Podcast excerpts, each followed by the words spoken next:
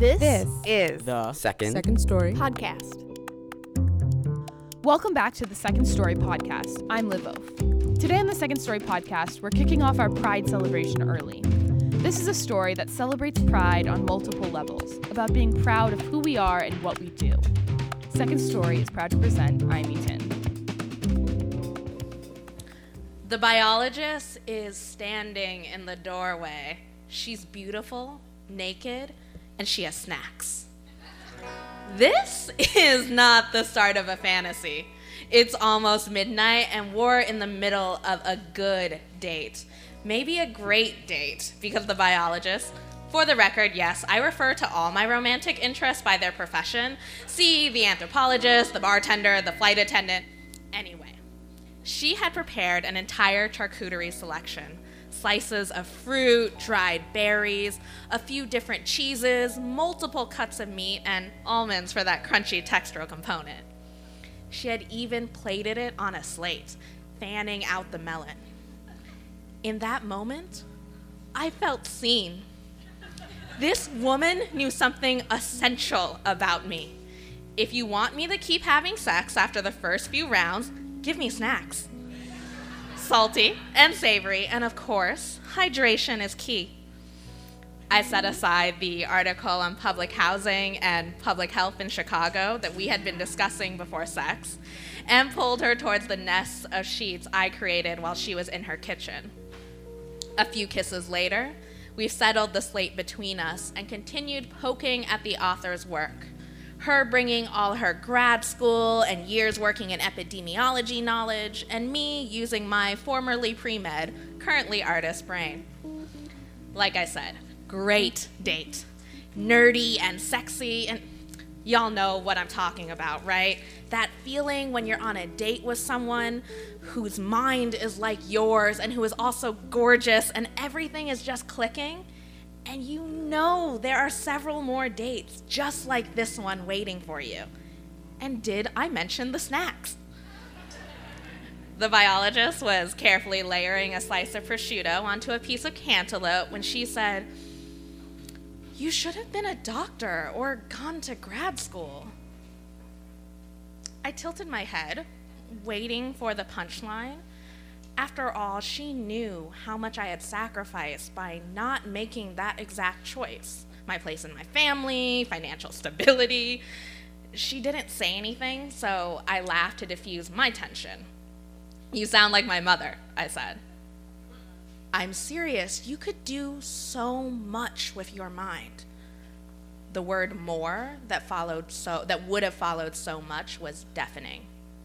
I didn't want to be a doctor, and that would have been a disservice to my patients, I said. The sentence is rote for me by now from years of repeating it to every disappointed family member or confused colleague who wondered why I had given up a dream I allegedly had since I was four. The same people who so often forget that I've been a storyteller since that age, too. She spouted off different degree paths, then said, You're so smart. You could be helping people, not just entertaining them. I am helping people, I said. I felt defensive as I repeated my usual first date spiel, the same thing I had said to her just three months ago about queer outreach work I do and how I believe in the powers of stories and empathy. She didn't even acknowledge me. Don't you think you're wasting your potential? The moment she said it, I saw a look cross her face, but instead of backpedaling, she dug herself a deeper hole. I don't know, maybe I don't get it, but you're the first person I've dated who isn't in health or the sciences who still reads so much about it. You care about it, and you're just making art. So much for that great date. There was a long pause. I felt exposed and raw, so I let the silence hang between us. I shifted further away from her, already checking where all my things were in case I needed to make an exit. Haven't you ever thought about going back to school? Her finger stretched out to caress my forearm. Irritated that she was trying physical affection, I moved out of reach, grabbing my wine instead. Why is this coming up now? You never cared before. She bit her lip. It's just, I don't know if I can. I didn't know that it would matter to me that you're, I filled in the blank, just a writer, just an actor. Yes, I mean, no. Would you think about it though? Going back to school, I think it'd be easier for us. I stared at her. What was this us? Was that what this was really about? The fancy food, the pressure? Was this the talk? For the record, if you want my commitment phobic ass to get more serious with you, this is the absolute wrong way to do it. Finally, I said, If I asked you to leave school for me, what would you say? Why would you ask me? I'm doing something worth. Thank you. She cut herself off. That was it. She didn't value my work. I could see how much this was bothering her, how clearly the plans for our evening had gone astray, but I didn't care. I needed to leave.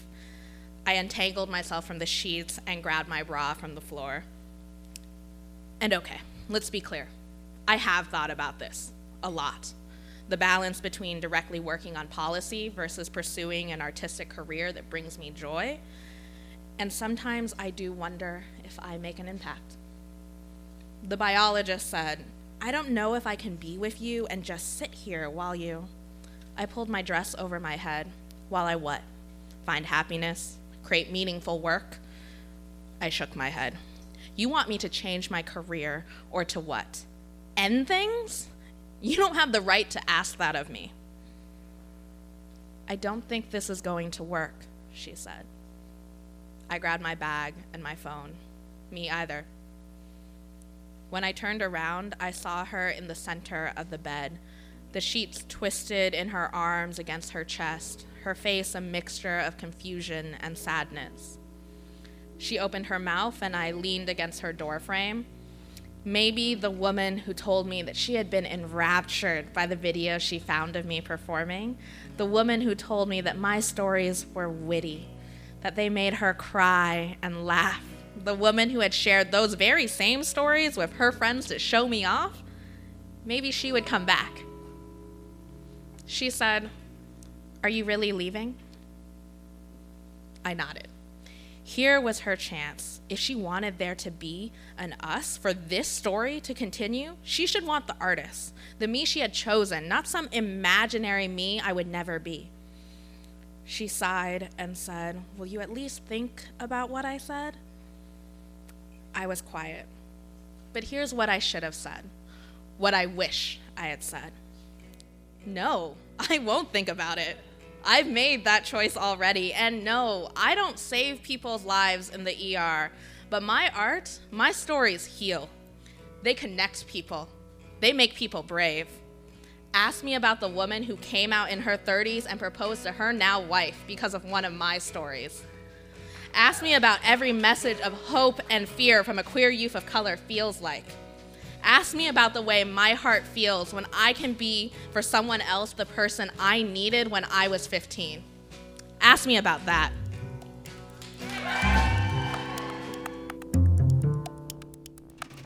This story was produced by Ali Drum, curated by Amanda Delheimer, directed by Rashmi Hazar Rustabaki, and music and sound design by Michael Fixell and Shane Longben. The Second Story podcast is produced by me, Liv Second Story is supported by the MacArthur Fund for Art and Culture at the Richard H. Driehaus Foundation, the Gaylord and Dorothy Donnelly Foundation, a city arts grant from the City of Chicago Department of Cultural Affairs and Special Events, our 2018 to 2019 season sponsor, Skadden, Arps, Slate, Meagher, and Flom, and many generous individuals like you. I'm Liv and this, This is The Second Second Story podcast.